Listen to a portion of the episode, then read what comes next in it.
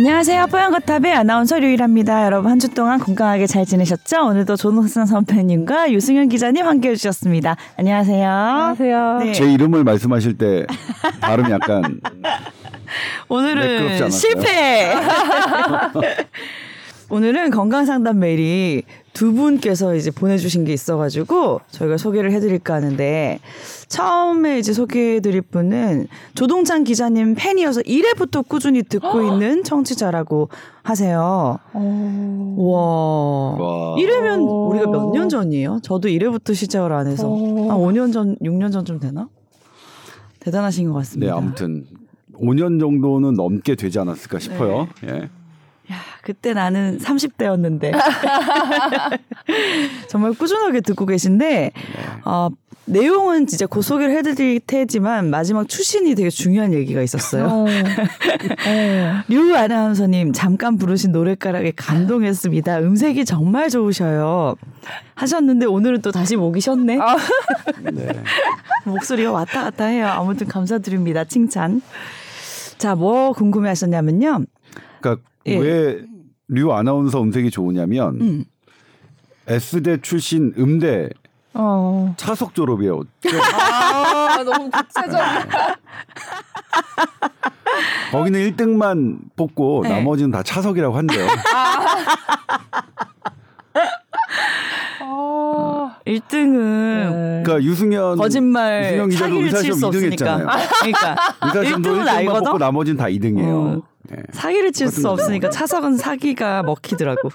맞아, 수석은 맞아. 아, 네. 너무 오래전 이야기라 저는 이제 음대 출신이란 얘기를 거의 숨기고 살고 있거든요. 그냥 노래 부르라고 할까봐 무서워서. 아니, 근데 지난번에 그 포카리 스웨트는 그 노래는 부르라고 시킨 사람이 없었어요, 아무도. 그 노래가 그냥... 아니에요. 그냥 대화 속의 한 어떤 표현 방식이었지. 아, 그렇구나. 네. 표현 방식이었답니다. 네. 음대생들은 표현 방식도 이게 흥을 넣는다, 게으름을 넣는다는 거, 음정을 넣는다는 거. 네. 예. 진짜 제대로 부르면 깜짝 놀라시겠네요. 네. 별 차이 없는 것 같은데. 네. 자, 그랬는데요. 네. 특정 상품 광고를 보고 궁금한 점이 있어서 메일을 써보셨다고 해요. 소화제 광고였다고 하는데요. 아, 카피가 이런 내용이었다고 합니다. 소화가 되려면 위를 움직여줘야지. 이런 카피가 있었나요? 저는 기억이 안 나는데, 어쨌든 예전 방송 듣기로 소화에 관여하는 것은 부교감 신경계로 운동을 하는 게 소화에 도움이 되지 않을 수 있다는 말을 들은 게 기억이 나서요. 네. 선배 네. 이런 말씀 하셨어요, 진짜? 제가 이런 말을 한 거는 기억이 안 나는데 이 말은 사실이거든요. 이 말은 맞거든요. 예. 그럼 여기서 말씀하신 게 맞겠네요. 기억을 해주시니까. 아, 이게 있네요. 근데 진짜. 근데 정확하게 운동을 도와주는 약성이 소화에 도움을 줄 수 있는 건가요? 뽀탑 들으면서 기자님의 간 때문이야 이야기를 몇 번 들었는데, 위 광고를 보니까 또 기자님 생각이 나서 이렇게 궁금해서 보내주신다면서 재밌는 소재를 던져주셨네요. 또. 네. 네. 이 소화가 되려면 위를 움직여줘야지가 어떤 광고인가요? 어떤 약품에?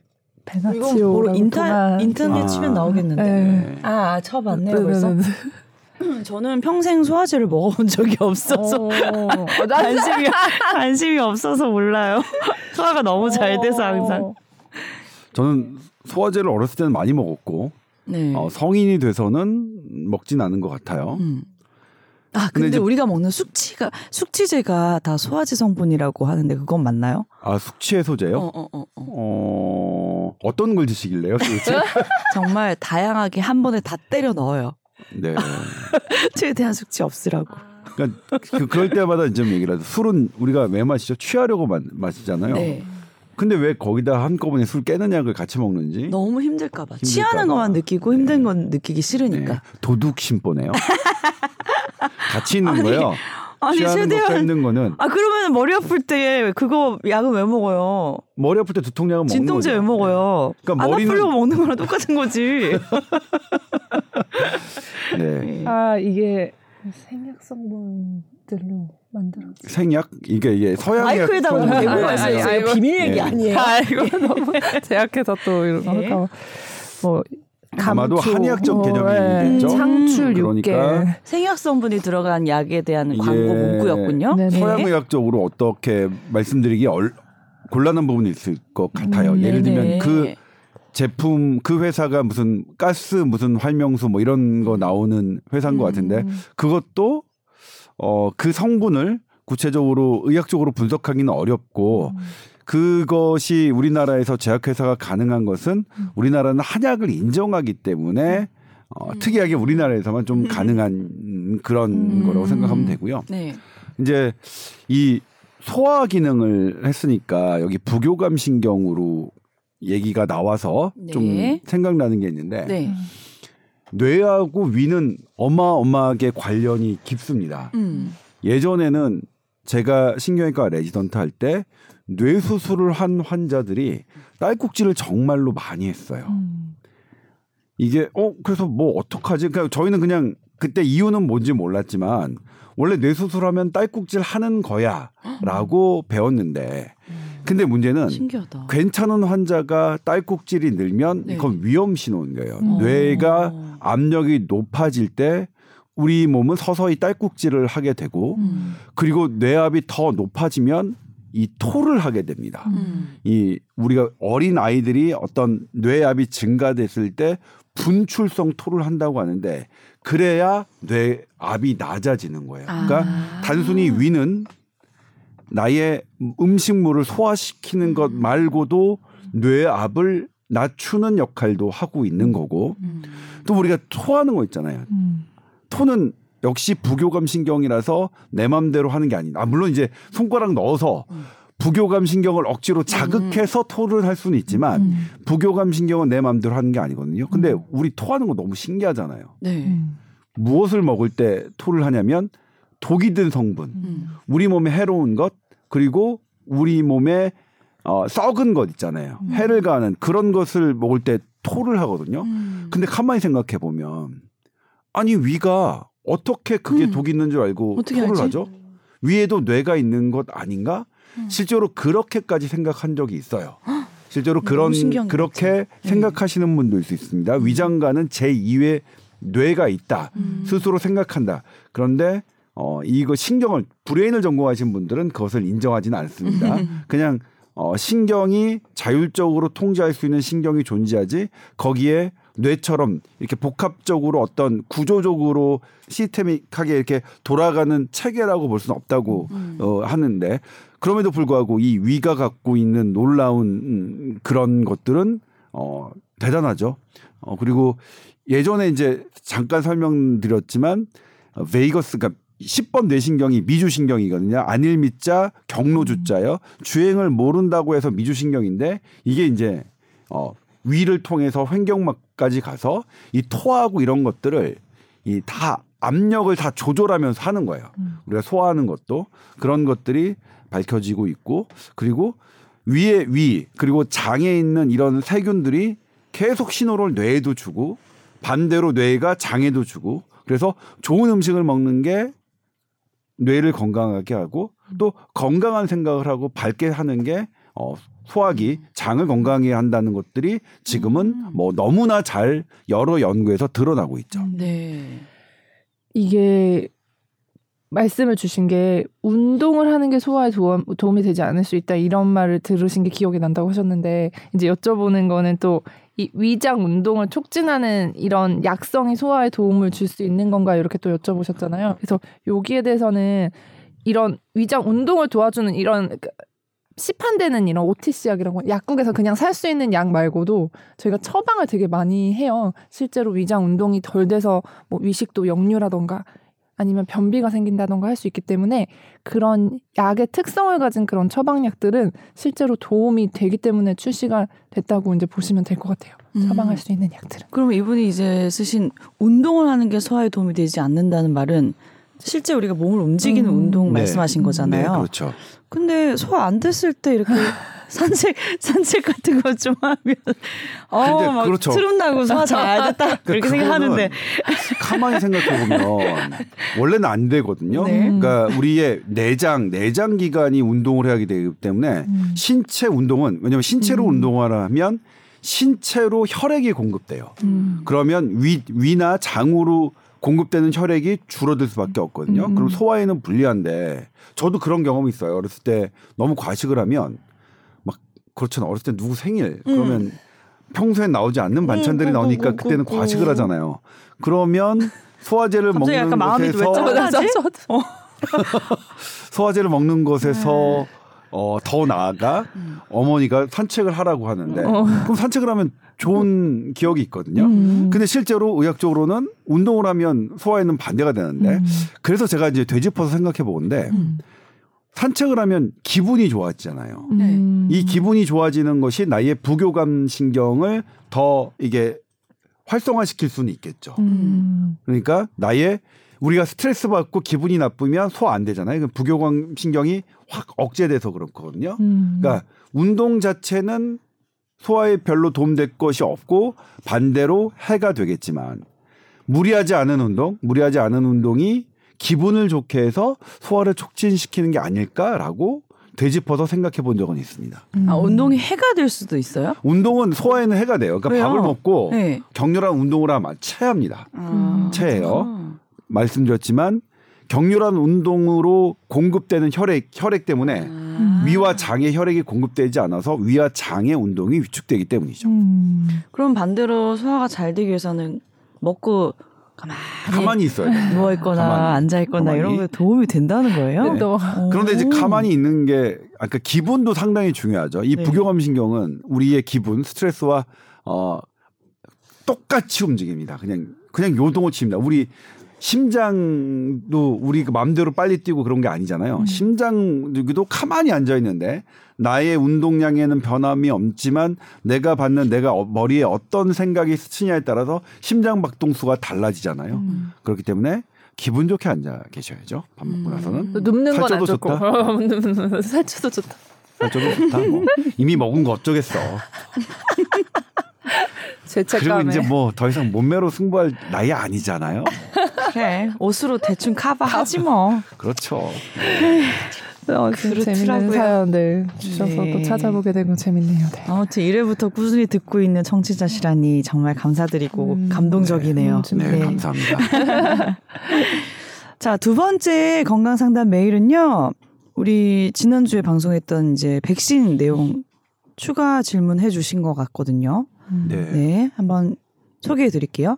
첫 번째는 두 가지 보내주셨는데 부모님의 경우 4차 백신 접종 진행하려고 할 때 집 주변에 거의 모더나밖에 없어서 어쩔 수 없이 모더나로 바꿔서 진행을 하려고 했습니다. 하지만 10월에 이카 백신 도입으로 변경을 하려고 하는데 방송을 들었을 시 결론은 개인의 차이와 맞을 거면 이카 백신으로 맞는 게 나은 거라고 인지를 했는데요. 이카 백신 접종 시 백신 교차 진행에 대해서 어떤 나온 데이터가 있나 궁금해하셨고요. 두 번째는 저처럼 3차 맞고 3월에 스텔스 오미크론 확진이 되셨는데 50대 미만 기저질환 없는 분 언제쯤 맞을 수 있는지 궁금해하셨어요. 그리고 독감과 이카 백신을 동시에 맞으라는 분도 있고 순차적으로 맞으라는 분도 있는데 이건 어떻게 해야 되는지 네 다양하게 물어봐 주셨어요. 네. 네, 일단 1번 질문 부모님 경우 4차 백신 접종 진행하려고 하는데 기왕이면 10월 11일부터 맞을 수 있는 이카 백신으로 맞는 게 나은 것으로 인지했다. 네, 제가 그렇게 생각하고 있습니다. 맞을 시기가 최근이시라면 이제는 6일 남았으니까 기형이면 맞으실 거면 2차를 맞으시는 게 좋겠고요. 그다음에 3차 맞고 3월에 스텔스 오미크론 확진됐으면 현재 이분은 이카 백신의 접종 계획에 현재 들어있지 않습니다. 왜냐하면 이분들이 정말로 새로운 이카 백신을 맞는 게 이득이라는 근거가 아직 나와 있지 않기 때문입니다. 네. 그러니까 아나운서님처럼 3차 맞고 그러면 40대시겠네요. 30대 수도 있고 3월에 스트레스 오미크론 나이까지 비슷하고 그러세요. 설마. 네. 그리고 독감과 이카 백신을 동시에 맞으라는 거 동시에 맞아도 됩니다. 근데 사실 불안하면 떨어져서 맞아도 되는데 세계 보건기구는 양팔 그러니까 한쪽 팔 오른팔에 맞았으면 그러니까 다른 팔에 독감과 이과 백신을 맞으라고 하는데 왜? 근데 이제 왜 동시에 맞으라는 것을 권고를 했냐면 네. 두 번 다 병원에 오기가 귀찮잖아요. 그러면 독감이든 코로나 백신이든 접종률이 떨어질 걸 우려해서 그냥 한 날에 맞도록 권고를 한 겁니다. 그러니까 사실 뭐 네, 걱정되면 뭐 사실 면역학적으로 문제는 없다고 하고요. 근데 왜 양팔에 맞으라 그래요? 한 팔만 못 올리면 되지. 한쪽으로 몰빵해서 양쪽 다 못 올려야 되잖아. 면역 반응 이런 거. 네. 아픈데 또 찔리면 또 아프죠. 난 그게 더 나아. 한쪽이 안 아프고 한쪽이 아프게 낫지. 주유소 습격 사건에 그랬잖아요. 유호성 씨가 난 한 놈만 팬다. 네. 그래서 왜 나만 때려. 이건 약간 취향 문제네. 네. 이게 나눠서 좀 덜 아프고 양쪽을 아프겠느냐. 한쪽만 몰빵해서 더 아프고 안 아픈 쪽도 가지겠느냐. 약간 취향이 근데 이게 예방주사를 막 한 번에 여러 개를 맞는 거 좀 불안해하시는 분들이 있는데 생각해보면 애기들도 한 번에 가서 막 여러 개를 한꺼번에 왕창 맞죠. 많이 맞는데. 네. 그래서 이게 뭐 이제 사백신이라고 하죠. 살아있는 그런 바이러스나 그런 걸 넣는 게 아니면 사백신은 한 번에 맞아도 되는 종류가 굉장히 많아서 요거를 막 크게 걱정은 안 하셔도 될 것 같아요. 여태까지의 그런 임상 이런 거를 보시면. 네네네. 그다음에 백신 2차 접종 시에 교차 뭐 파이자나 모더나 그 전에는 아스트라제네카도 있었죠. 네. 이렇게 대해서는 별 문제가 없었다. 그리고 최근에는 이런 자료가 잘 안 나오는데 처음에는 오히려 교차 접종이 더 좋을 수 있다는 얘기도 있었잖아요. 좋다는 얘기들이 있었죠. 지금은 백신 교차 접종에 대한 연구들은 많이 나오진 않고 있고요. 최근에 이제 추세는 과연 자연 감염된 분들이 되게 많잖아요. 우리나라 3,500만 명 정도가 되는데 네. 이 백신 접종과 자연 감염이 된 분들의 실제 면역력이 얼마나 지속할 것인가에 대한 궁금증들이 상당히 많이 논문으로 지금 나오고 있습니다. 그런데 이게 이제 시간이 더 지나봐야 확실한 결론은 나오겠지만 지금까지는 뭐냐면 그냥 상당히 고무적으로 그러니까 중화항체 바이러스를 아예 차단해버리는 중화항체는 시간이 지나면 석 달 정도 지나면 그냥 완전히 급격하게 떨어지지만 네. 이것과 잘 싸울 수 있는 T세포 면역은 상당 기간 오래 지속되고 있고 기억을 얘가 하고 있고 그다음에 다시 돌이켜서 생각해보면 2003년 사스에 걸렸던 그 환자의 T 면역세포가 2020년 에도 작동을 하더라는 게 확인이 된 바 있거든요. 와. 물론 그 사람은 한 사람이기 때문에 그 사람만 유별나게 17년 지속되는지는 모르겠지만 만약 그렇다면 우리가 갖고 있는 이런 자연 면역과 백신 면역에 의한 T세포 면역이 상당 기간 오랫동안 지속돼서 사망을 막아줄 거라는 기대감이 있습니다. 그럼에도 불구하고 65세 이상 고령층에서 지금도 코로나 사망자는 가장 많은 것 우리가 함께 좀 생각해봐야 될 필요는 있어요. 저희도 저희 어머님이 지금 80이 넘으셨는데 확진을 받으셔가지고 집이 지금 비상상태가 됐는데 지금 확진 받으셨어요? 네. 그래도 백신을 4차까지 맞으셨고 네. 처음 걸리신 거예요? 네. 10월 11일 날 5차 그러니까 이과 백신 제가 맞으시라고 해서 맞으려고 했는데 이번에 놀러 가셨다가 지금 걸리신 분들은 스텔스예요? 지금은 아니죠. BA5죠. 아 BA5예요? BA5 근데 스텔스는 BA 2인데 같은 거예요? 다른 거예요? 다르긴 해요. BA5가 BA2에서 분지를 쳐가지고 나간 거거든요. 그래서 지금 3월에 스텔스 오미크론 확진된 분은 BA5에 상당히 강합니다. 아, 네. 그게 궁금했어요. 강합니다. 네, 예. 예. 저희 어머니 잘 넘기셔야겠네요. 그렇죠. 예. 예. 그래도 증세는 목은 많이 아프시다고 하는데 다른 전반적인 증세는 괜찮으시더라고요. 아마 백신을 4차 접종까지 하신 덕분이 아닐까 생각이 듭니다. 다행이에요. 저는 요즘 4월에 걸렸었는데 계속 왜 숨이 안 쉬어지죠? 그거 오래 가는 거예요? 아니면 이제 이렇게 평생 살아야 되는 거예요? 의사 선생님 답변 좀 부탁드립니다. 그때 괜찮아지셨다가 다시 근데 밤에 잘 때만 계속 특별히 더 숨이 안 쉬어져요. 진짜요? 사실 지금 이 롱코비드 문제는 전 세계적으로 관심사항인데 그런 분들이 코로나가 끝났음에도 불구하고 기침을 계속하거나 숨쉬기가 조금 목이 잘 쉬잖아요. 제가 요즘. 예. 근데 한번 그럴 수는 있어요. 그러니까 CT를 찍어봐서 섬유화가 진행돼 있으면 그거는 어쩔 수 없는데, 근데 그 섬유화가 진행돼 있다면 잠잘 때만 그러진 않을 거예요. 네. 낮에도 숨이 차겠죠. 낮에도 숨이 차요. 그래요? 네.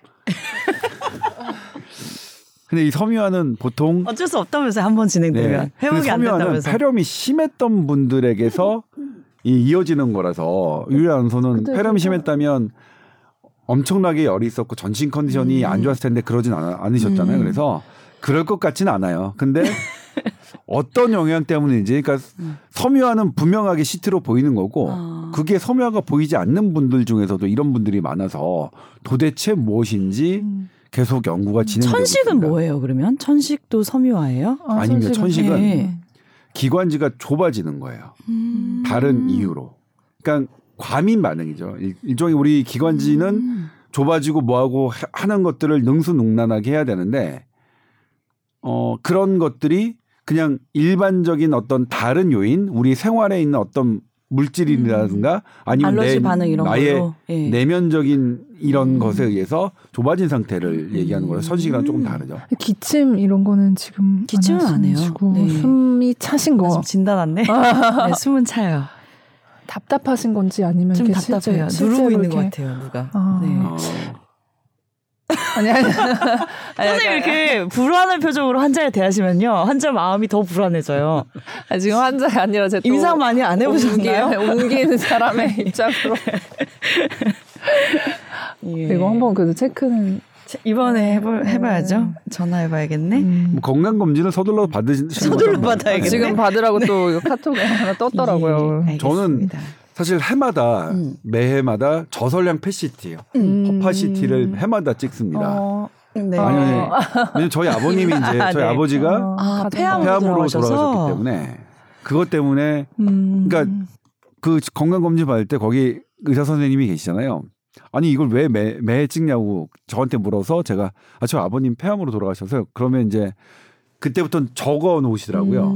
가족력 그래서 그다음부터는 이제 말씀을 안 하시는데 아무튼 저는 그렇습니다. 근데 이것은 그러니까 의학적으로 입증되진 않았습니다. 그러니까 30년 이상 흡연을 하루에 한 갑 이상 흡연을 한 사람이 1년이나 2년에 한 번 저설량 PET-CT를 하는 것은 폐암 진단에 도움을 줄 수 있다고 돼 있어서 네. 우리는 이런 경우에는 아마 지금 보험 적용이 일부 될 거예요. 그런데 이 논란은 폐암 진단에는 분명히 도움을 주는데 정말로 폐암 사망률까지 낮추느냐에 대한 논란이 조금 있어요. 왜요? 그래서 일찍 발견을 해도 그러니까 우리가 진단을 잘하는 것과 네. 정말로 그 진단을 잘해서 사망률까지 낮추는 건 좀 다른 개념인데 대표적인 게 유방 엑스레이였죠. 40대의 유방 엑스레이가 유방암을 진단하는 데는 도움을 줬어요. 그런데 30년 정도 추적을 해보니까 40대에서 유방암을 잘 진단했는데 사망률을 낮추지는 못했어요.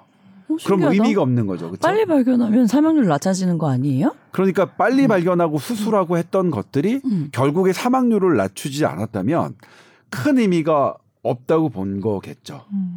그러니까 그건 뭐냐면 원래 자연 상태로 둔 것과 그것이 개입된 것이 별 차이가 안 났다면 우리가 겉으로 보기에는 개입되는 효과만 있어서 이걸 때문에 이제 유방암이 더 많이 진단되고 생존율이 높아가겠다고 생각했지만 막상 개입하기 전과 비교를 해보면 30년 동안 추적해서 해봤더니 안 된다. 그래서 미국은 40대 여성 유방 엑스레이를 철회했거든요. 50대로 그냥 올렸거든요. 그런 부분들이 논란이 있는데 이제 저설량 PET-CT 제가 하는 저설량 PET-CT는 네. 저는 그래서 제가 하고 있기 때문에 긍정적인 쪽에 이게 솔깃해서 뭐 생각하고 있지만 근데 반대 의견도 있긴 합니다. 네, 논란이 있는 영역입니다. 네. 그래도 열심히 건강검진 하는 건 중요하죠. 그렇죠? 네네네. 네. 그렇죠. 특히 우리나라는 질환에 대해서 또 다를 수 있어서 건강검진이라는 게 사실 전 세계에서 우리나라밖에 없는데 그래서 뭐냐면 우리나라에서는 건강검진은 이렇게 많이 활성화되어 있는 나라에서 보건증을 따로 할 필요는 없어요. 저희가 전용우 기자가 SBS에서 보도한 적 있지만 식품 뭐 종사 이렇게 하시는 분, 약 의약품을 이렇게 다루시는 분들 우리나라에서 한 1,100만 건 정도의 보건증 검사가 한 해 이루어지고 있는데 어마어마한 거잖아요. 1,100만 안 될까요? 한 1년에 두 번 받으셔야 되는 분도 있으니까 1,100만 명은 안 되고 한 800만, 900만 명 정도 되시겠네요. 네. 그분들이 건강검진도 받고 보건증을 별도로 보건증을 받기 위해 따로 검사를 하는 것은 우리나라에서는 비합리적인 것 같고요. 그리고 우리나라의 이 뭐 아시겠지만 건강검진에서 내시경, 혈액검사, 엑스레이는 뭐 전 세계 어디다 내놔도 가장 가격이 싸죠. 우리나라의 맞아요, 의료는 맞아요. 싸고 분명히 퀄리티는 높은 그런 나라이면 분명합니다. 결론은 저도 빨리 갔다 와볼게요. 네. 연말 코로나 때문에 그 미뤄왔던 건강검진 지금 예약이 되게 많이 찼나 봐요. 네. 연말에. 그래서 서둘러 예약하라고 또 알겠습니다. 연락이 왔네요. 네. 자, 그리고 오늘 선배님이 정하신 본격 주제는 뭐 요즘 스토커로 인해서 생기는 뭐 다양한 사회적인 문제 중에 뭐 살인 사건까지 이제 좀 주목이 되고 있어서 이 스토커 어떻게 이제 봐야 되나 얘긴데 사랑 아니고 병이다 이게 제목이에요? 네. 네. 일단 그 우리가 최근에 신당역 사건으로 이 스토킹의 어마무시한 이런 측면이 우리 사회에 되게 많이 알려졌죠. 네. 그런데 그 보도된 것은 보면 얘가 이 가해자가 전주환 씨죠. 전주환이가 이렇게 접근 금지 명령을 했는데도 잘 안 지키고 어쨌든 경찰이 했는데도 불구하고 안 됐다. 여기에 이제 좀 머물렀어요. 그리고 또 하나 뭐냐면 분명히 그런 건 경찰의 잘못이죠. 그런데 전주환의 악마로 묘사되면서 그러니까 경찰이 수사하면서 뭐 했다 하면서 이 경찰이 이 접근금지의 이 시행을 제대로 못한 게 덮여가는 저는 그게 사실 되게 약올랐어요. 그리고 분명히 경찰이 잘못했는데 모든 언론이 전주환을 악마로 합니다. 그러니까 전주환 악마라고 쳐요. 네. 저는 그렇게 생각해요. 네. 그 사람을 일말의 동정심을 주고 싶지 않습니다. 저는. 그럼에도 불구하고 더 우리가 중요한 거는 이것을 예방하는 게 더 중요한데 걔를 소모해버리고 막 나쁜 놈 만들고 악마로 만드는 것. 그러니까 우리의 분을 걔에게 푸는 것보다 더 중요한 건 같은 사건이 일어나지 않도록 해야 되는 건데 일단 저는 그래서 우리나라의 신당역 살인자 사건 그 스토킹 살인 사건의 보도를 상당히 저는 불편했어요. 그냥 악마로 묘사하면서 일단 경찰이 분명히 잘못했잖아요. 예? 확실히 경찰에 신고하고 했는데 경찰에 신고하고 어쨌든 그런 법적 절차가 진행되는 과정에 사망한 거잖아요. 우리의 그런 경찰력이 어쨌든 우리의 행정력이 잘못한 거예요. 그런데 거기서 발생하는 그런 뭐 자질구레한 이런 것들 뭐 몇 번 뭐 했다 뭐 했다 뭘 썼다 이런 것들을 디테일하게 하면서 걔를 소모하면서 경찰의 잘못이 쑥 들어갔죠. 아무도 그런 것들을 안 하더라고요. 저는 상당히 불편했습니다. 그러니까 저는 어떤 생각이 들었냐면 그냥 플레이를 당하고 있다는 생각. 예? 중요한 걸 계속 놓치는. 어쨌든 경찰에 신고했는데 우리가 지키지 못하고 경찰이 지키지 못하고 죽었잖아요. 아무리 그래도 경찰 잘못이 없다고 할 수 있는데 소스가 경찰이니까 경찰의 심리를 건드리면 경찰이 소스를 안 줄 테니까 이런 것 같은 느낌을 받아서 싫었고 또 하나의 문제는 그러면 경찰에 하기 전에 어디서 위험 신호를 발견해야 되느냐 이 부분을 저는 보고 싶었어요. 스토킹은 제가 마약 중독자와 똑같은 것이다라고 보도를 했는데 네. 어떻게 되냐면요. 네네. 스토킹에 대해서 스토킹이 지금 의학적으로 어떻게 되느냐를 딱 봤더니 스토킹은 스토킹 자체가 중독성이라는 것은 이미 확인이 됐습니다. 그런데 거기서 나오는 거예요. 도파민이 확 다른 일반인보다 도파민 부위가 활성화되어 있어요. 도파민 하면 그게 도파민이 활성화되어 있는 게 마약 중독자에서 나온 거거든요. 그러니까 마약 중독자는 도파민 활성 부위가 마약을 먹었을 때 오히려 더 활성화됩니다. 일반인은 마약을 한 번 접촉했을 때 도파민 활성 부위가 오히려 억제돼요. 그래서 한두 번 정도의 마약을 접한 사람들이 중독이 되긴 어려워요. 근데 이것도 물론 개인 차이는 있습니다. 어떤 사람은 단 한 번만이라도 마약에 이게 하는 사람이 있어요. 그래서 그런 사람들한테는 함부로 프로포폴 하면 안 된다는 얘기가 거기서 나온 거예요. 그렇다고 모든 사람에게 도파민이 그러니까 마약에 취약한 도파민이 활성화되어 있는 건지를 다 검사하기는 어려워서 이게 어려운 문제인데 그래서 사실은 안 쓰는 게 좋은데 미국이나 유럽에는 이런 게 임상시험이에요. 제가 그 보도를 하고 난 다음에 아니 일반인에게 진짜 마약을 하는 시험을 했어?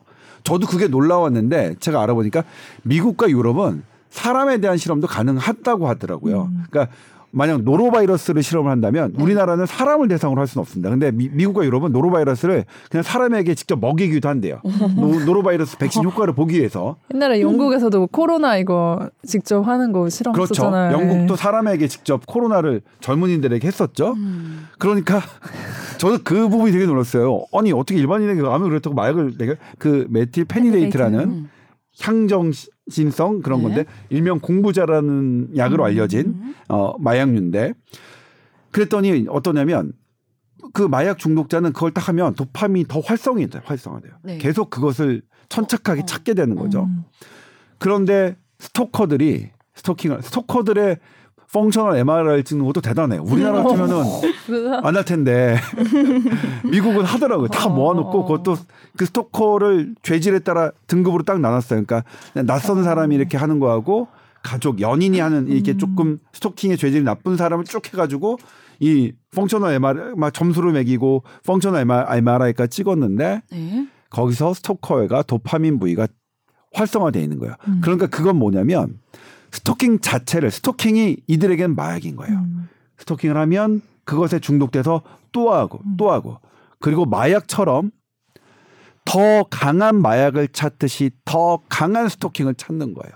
그리고 또 끔찍했던 건 뭐냐면 이 스토커들의 특징은 피해자가 알아서 고통을 받아야 그걸 즐기는 거예요. 대단히 나쁜 거죠. 대단히. 그러니까 거기서 뭐냐면 피해자가 인지하지 못하면 추가 범죄 가능성이 제로가 되는 거예요.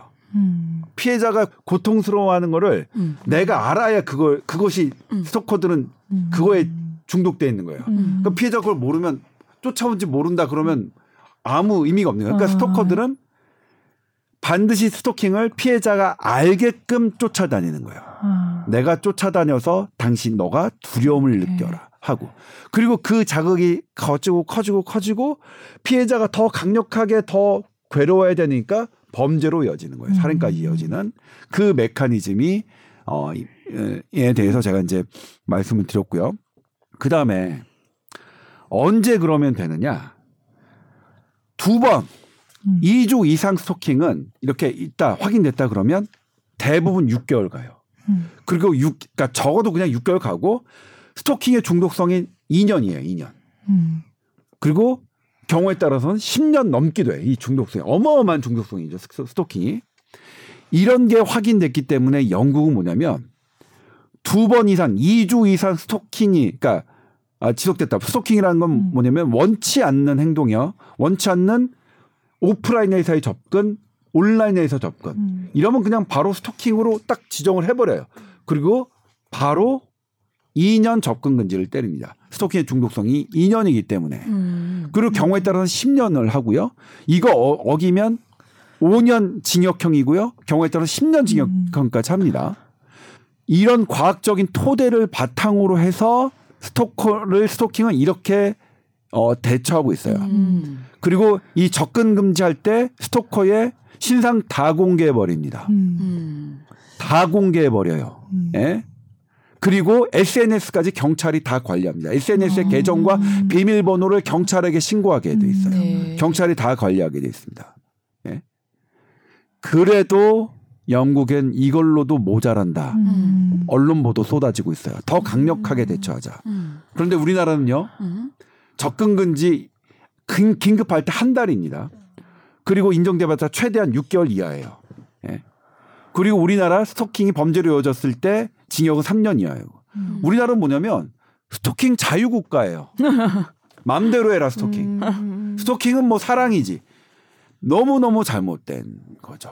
저는 이거를 보면서 되게 어이없었던 게 이분이 회계사 자격증이 있어서 도주의 우려가 없다고. 그러니까요. 네. 가해자가 도주의 우려가 없어서 이거를 기각했다는 게 너무 이해가 안 됐거든요. 왜냐면 도망은 피해자가 가는 건데 이 사람의 도주 여부가 왜 중요했던 건지 그게 되게 또 이슈였던 것 같아요. 네. 저는 그래서 이 기사를 누구를 보라고 썼냐면 판사님들 보라고 법원을 대상으로 막 쓰고 싶어요. 경찰도 보라고. 그냥 국회의원님들 보라고.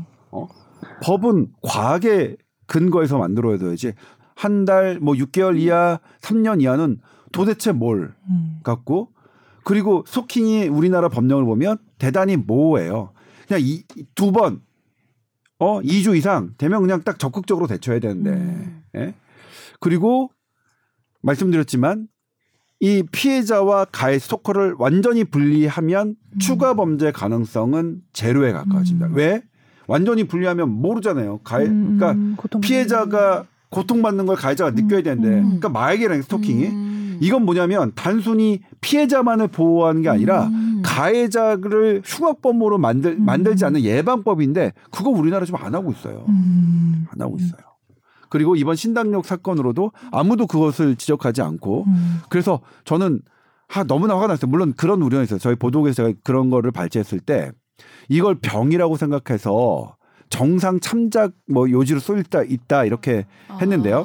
물론 그것 때문에 저희는 못하고 뒤늦게 이렇게 한 건데 근데 그것도 제가 뭐라고 말씀드렸냐면 정상 참작 이렇게 말씀하시는 기자님들 기사 쓸 때는 정말 그렇게 써요. 근데 후에 팔로우를 안 해요. 자, 우리 전주인가요? 진주에서 안인득 사건 있었죠. 안인득이 불을 지르고 나오는 사람들을 칼로 다 찔렀어요. 그래서 33명이 다쳤고 5명이 사망했습니다. 안인득 그때 층간소음이라는 엉터리 보도들이 쫙 있었어요. 사건 기자들의 말도 안 되는. 근데 어땠냐면 안인득은 조현병 환자였습니다. 조현병 환자였고 그러니까 위에서 층간소음이 아니라 자기를 감시하는 소리로 들었어요. 올라가서 사정합니다. 제발 저 좀 감시하지 마세요. 난 감시 안 한 거라니까. 아니 제발 저 좀 살게 숨 좀 쉬게 감시하지 말아주세요. 그런 거예요. 그렇게 트러블이 있자 친형이 옵니다. 친형이 봐도 문제가 돼요. 그래서 정신과에 찾아갔습니다. 조현병이 심각하니 입원이 필요합니다. 그런데 환자 아닌 등은 난 조현병 아니다. 나는 저 사람들이 실제로 나를 감시하는 거다라고 하고 본인이 거부해요. 그런데 친형, 직계가족 한 명끼이기 때문에 강제 입원이 안 되는 것 때문에 입원 안 되고 다시 본인의 살던 집으로 갔어요. 그리고 너무 하니까 불질르고 나온 사람 했어요. 그만 감시해. 그런데 그 아닌데 어떻게 됐는지 아세요? 조현병 인정받아서 정상 참작 받아서 감형됐어요. 그다음에 인천에서 초등학생을 유괴해서 심장을 도려낸 사건이 있었죠. 고등학생이. 그리고 그걸 지령했던 애가 있죠. 얘는 정신과적 병력이 있었어요. 찾은 게 있었어요. 얘 이 지령안에는 무기징역 받았지만 얘는 감형받아서 20년인가 30년으로 감형받았어요. 다 우리가 뭐 정상 참작 받을까 봐 걱정하고 보도 조심한다고 하지만 우리가 끔찍했던 사건들 기자님들이 사건 기자님들 보도했던 분들 다 정상 참작 받았어요. 저는 개인적으로 정상 참작 받지 않아야 된다고 생각합니다. 알게 뭡니까? 따지고 보면 정신병 없는 사람이 어디 있겠어요. 따지고 보면 이래 찾으면 저래 찾으면 그걸 본인이 알고 병원에 갔느냐 안 갔느냐 그 차이만 있는 거지. 그걸 왜 봐줍니까? 저는 이렇게 생각합니다. 그런데 정상 창작 받을까 봐 그런 걸 두려워 안 된다? 무슨 소리 하십니까? 정상 창작 다 받아서 감형된 게 지금 우리의 숱한 사례들인데 그런 거는 추적 안 하고 그냥 당장에 그냥 냄비처럼만 들끓는 거죠. 얘도 전주환도 그런 거 찾아 변호사들이 또 집안 형편이 어떻게 되는지 모르죠. 변호사 찾으면 당연히 이런 거 해서 정상 참작 거리 찾아내겠죠. 그리고 그때 아무도 보도하지 않겠죠.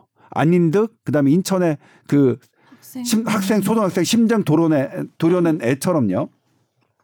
그래서 아무튼 그건 별개고 처벌은 별개고요. 처벌은 저는 더 강력하기를 원하는데 처벌을 강력하게 하는 것이 예방에 도움이 안 되는 것은 이미 나와 있으니까 예, 그거는 뭐 전 처벌은 모르겠어요. 개인적으로는 강력하게 하는 게 좋겠지만 아무튼 제가 더 중요하게 생각하는 건 이런 게 예방하려면 그냥 2번 2주 이상 하면 스토킹으로 치자. 그리고 2년 이상 완전 분리하게 하고 그다음에 안 되면 더 강력하게 하자. 그러니까 뭐냐면 스토커의 인권을 중시하면 피해자의 인권은 줄어들 수밖에 없습니다. 저는 인권은 제로섬 게임이라고 하는 건데 누군가의 인권을 범죄 가능성이 높은 사람의 인권을 존중하면 피해 가능성의 인권은 침해될 수밖에 없습니다. 안인득 조현병의 인권이 증대되는 바람에 안인득 주변에 사는 사람 33명의 인권은 치매됐고 그중에 5명은 칼에 찔려서 목숨을 잃었습니다.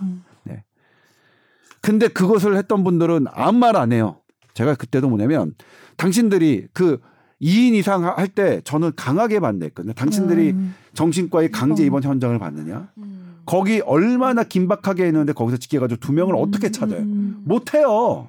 예? 제가 정신과 PK 돌 때도 강제 입원 현장에서 환자가 도망가고 하는 그 진짜로 죽기 살기거든요. 그분들은 아주 필사적으로 도망가려고 해서 병이 심할 때는.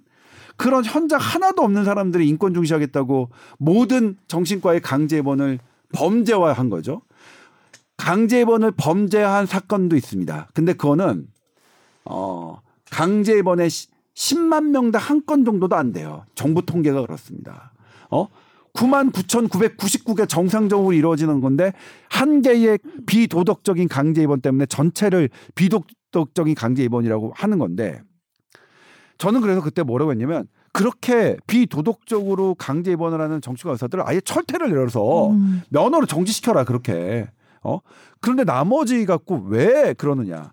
그래서 어쨌든 안인등은 그게 일어난 직후에 일어난 대표적인 사건이에요. 그래서 정치과 선생님들은 안인득 사건을 그것과 연관시킵니다. 그것에 관여했던 사람들은 전부 다 안인득의 이 사건에 대해서 자유롭지 못하다고 생각하고 있는데 물론 본인들은 아니야 난 그거 아니야 안인득이 이런 줄 몰랐지 인권을 중요하게 한 거야. 근데 그분들이 인권을 중시하는 법 때문에 안인득이 입원을 못하고 가서 주변을 5명을 죽이고 33명을 다치게 한 사건이거든요. 이것도 스토킹도 우리가 저기하려면 어떻게 해야 되냐. 스토커를 우리가 관리를 해야죠. 피해자를 우리의 그냥 일상생활을 하는 사람들에게 뭔가를 요구하는 게 아니라 왜 자꾸 그런지 모르겠는데 난 너무 답답해요. 예? 저는 그래서 당연히 스토커 병이고요. 저는 근데 전제가 뭐냐면 저는 병이라고 해서 정상 참작을 받는 것은 저는 개인적으로 반대합니다. 모든 사람에게는 정신 질환이 있습니다. 우리도 그렇잖아요. 우울하고 불안하고 뭐 때로는 강박하고 답답하고 불안하고 그렇잖아요. 안 그런 사람이 없습니까?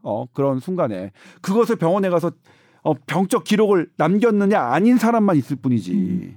근데 거기에 병적 기록을 남기면 정상 참작을 받고 이런 거는 저는 아니라고 생각하는데 다만 고 임세원 교수님 정신과 환자를 진료하시다가 칼에 찔려서 돌아가신 분의 가족은 그분의 처벌을 원하지 않았습니다.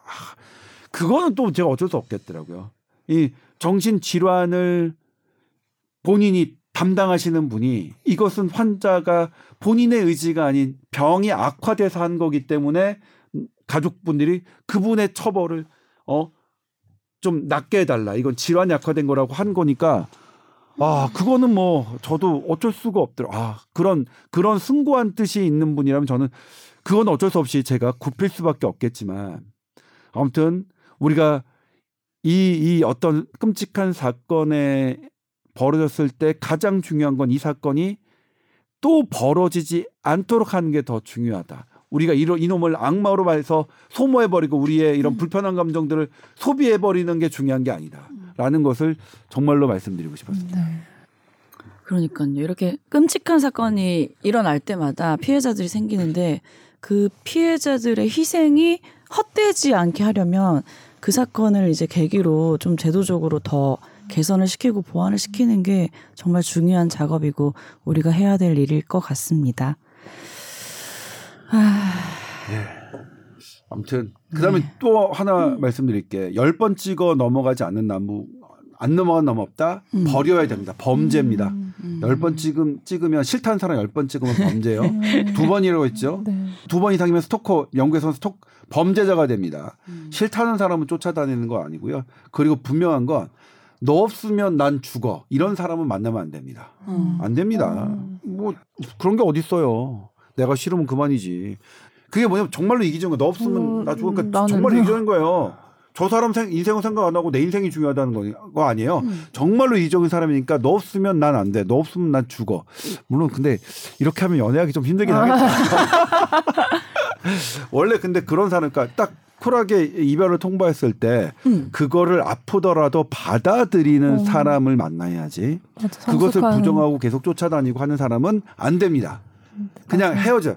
그 아주 좋은 거야. 아주. 그러니까 아예 내가 헤어져야 되는 가장 결정적인 이유야. 절대로 그런 사람하고 당연히 결혼하면 안 되고요. 근데 또 하나 데이트 폭력. 폭력을 저지르는 것도 역시 마찬가지입니다. 이 폭력성이 같이 증가되기 때문에, 그러니까 이 폭력성이 증가되는 것도 도파민 호르몬과 관련이 있기 때문에, 도파민, 옥시토신과 관련이 있더라고요. 그러면 이런 사람들도 헤어지면 잠재적 소커가 될 수 있으니까 폭력적인 사람하고는 절대 안 된다. 그냥 해요. 그다음에 폭력. 모든 폭력은요. 약자에 해당합니다. 폭력은 진짜로 나쁜 새끼들이에요. 폭력은 무조건 약자로 향해요. 그래서 여성, 아이, 노인이 많습니다. 그러니까 폭력을 하는 것은 아휴, 정말 어차피 폭력은 그 자체로 진짜로 나쁜 거예요. 야비한 거예요. 폭력이 무슨 뭐 이렇게 돼가지고 아휴, 아닙니다. 아무튼 이게 그런 네. 떠나기가 무서운 게 가정 폭력이나 뭐 이런 걸 하는 당하는 여자분들이 이제 가해자 남편이나 뭐 남자친구가 때리고 나서 그 다음엔 오히려 더 잘해주고 막 선물 주고 이러니까 또 다시 아 한번 봐줄까 이런 식으로 계속 되풀이되는 게 되게 많다고 하더라고요. 그래서 그런 신호가 있어도 뭔가 되게 강하게 끊어내야 되겠다는 그런 결단이 여자분들이나 피해자분들한테 되게 필요할 것 같아요. 그게 되게 습성이래요, 가해자들의. 이렇게 하고 나서 다시. 근데 제가 취재로 만난 분들 중에 뭐냐면 너무 싫대요, 남편이 때리는 게. 근데 돈을 남편밖에 벌 수가 없고 본인이 이제 안 되니까. 아, 그렇고 어쨌든 뭐 그거는 어쨌든 우리 사회가 어떤 상담을 통해서 어쨌든 분리하고 해야죠. 그러니까 그거 먹고 사는 문제는 별개로 하고 또 찾고 하지만 폭력은 일단은 나쁜 거예요. 끊어야 돼요. 폭력은. 본인이 만약에 이제 폭력성이 있거나 뭐 집착성이 있다는 거를 스스로 인지했을 때 끊어내고 싶은데 못하고 계속 진행이 되면 정신과적으로 도움이 되면 네, 치료받아야죠. 효과가 있어요? 자, 영국은 네. 스토커는 강제 정신과 치료를 받아야 합니다. 강제로, 의무적으로. 왜냐하면 당연히 본인은 정상이라고 생각하죠. 근데 정상인 놈이 막 쫓아다니기 싫다고 하는데 그것도 싫다는 사람이 너무 끔찍하게 싫었는데 그 끔찍함을 즐기는 게 그러면서 지는 정상이라고 생각하니까 강제로 바뀌어야 되는데 아마 우리나라는 또 힘들겠죠. 본인이 거부하면. 또 예. 인권 문제. 인권 문제 때문에. 그러니까 인권은 좋죠. 사실 솔직히 말씀드리면 인권을 증진시킨다는 말 거기에 반대할 사람이 어디 있겠습니까. 네. 그건 100% 100이면 100이에요. 그러니까 예를 들면 그런 거죠. 존엄한 죽음. 당신은 존엄한 죽음을 원합니까? 존엄한 죽음 원하지 않는 사람이 어디 있습니까? 그런데 거기서 디테일이 중요한 거죠. 인권을 증진시킨다는 거 반대할 사람은 어디 있습니까? 예? 그런데 그 인권을 증진시키는 게 어떤 디테일, 그러니까 다른 사람의 선량한 사람들의 인권을 침해하고 그들을 범죄에 노출시키는 그런 가능성이 있는 걸 봐야 되죠. 맞아요. 아, 그때도 뭐냐면 네. 제가 그분들하고 정말 많이 싸웠어요. 당신이 생각하는 인권은 초등학교 6학년 수준이다 그랬어요. 초등학교 9학년 거기서 인권이 중요하다는 건 누가 모르냐. 그런데 성인이 되면 그 인권의 존중이 사회에 어떻게 영향을 미치는지를 판단해야 될 것 아니냐. 세상엔 다 이유가 있는데. 아무튼 그렇습니다. 네, 선배님 말씀 들으면서 충분히 설득력이 있으셨습니다.